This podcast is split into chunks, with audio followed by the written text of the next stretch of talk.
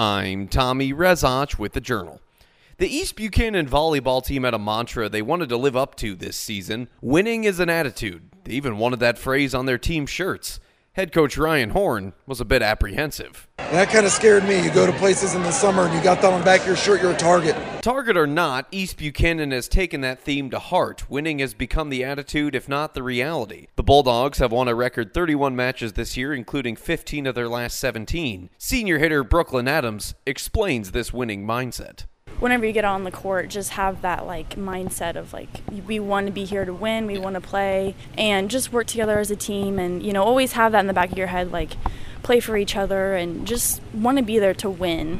The Bulldogs swept their way through the Class 2 District 16 bracket, winning their third district title in 4 years. After a sweep at home against Lafayette County in state sectionals, East Buchanan went on the road to face Lone Jack in state quarterfinals last week and found themselves down in the match 2-0.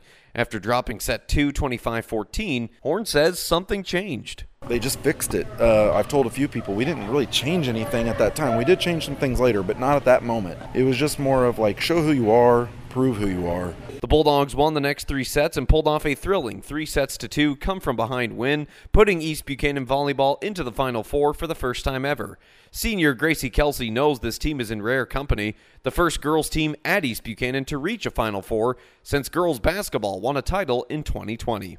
It's been the first East Buck girls volleyball team to make it this far, and so it's just a new adventure, and it's something new for us that we've never been able to experience, because the last time any girls team went to state was our freshman year, so none of the younger kids they don't know what it's like, and so just to be able to let more people experience it is awesome. It's been a historic season in more ways than one. Coach Horn eclipsed 150 career wins. Senior libero Kenzie Woodside is over 1,500 career digs, which ranks 9th all-time in the state right now. Junior setter Kylie Clark has surpassed 1,000 career assists. Senior outside hitter Maya Watkins is over 1,000 career kills. The list goes on. Horn says all of these milestones sound a little better when the wins come along with them.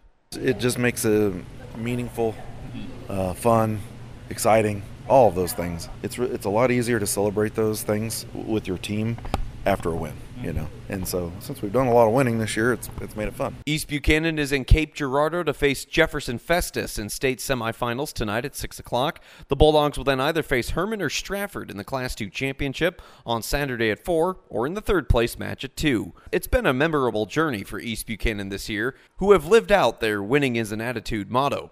They're hopeful this attitude and trust in one another can carry them through to more historic heights this weekend. That's The Journal. I'm Tommy Rezach.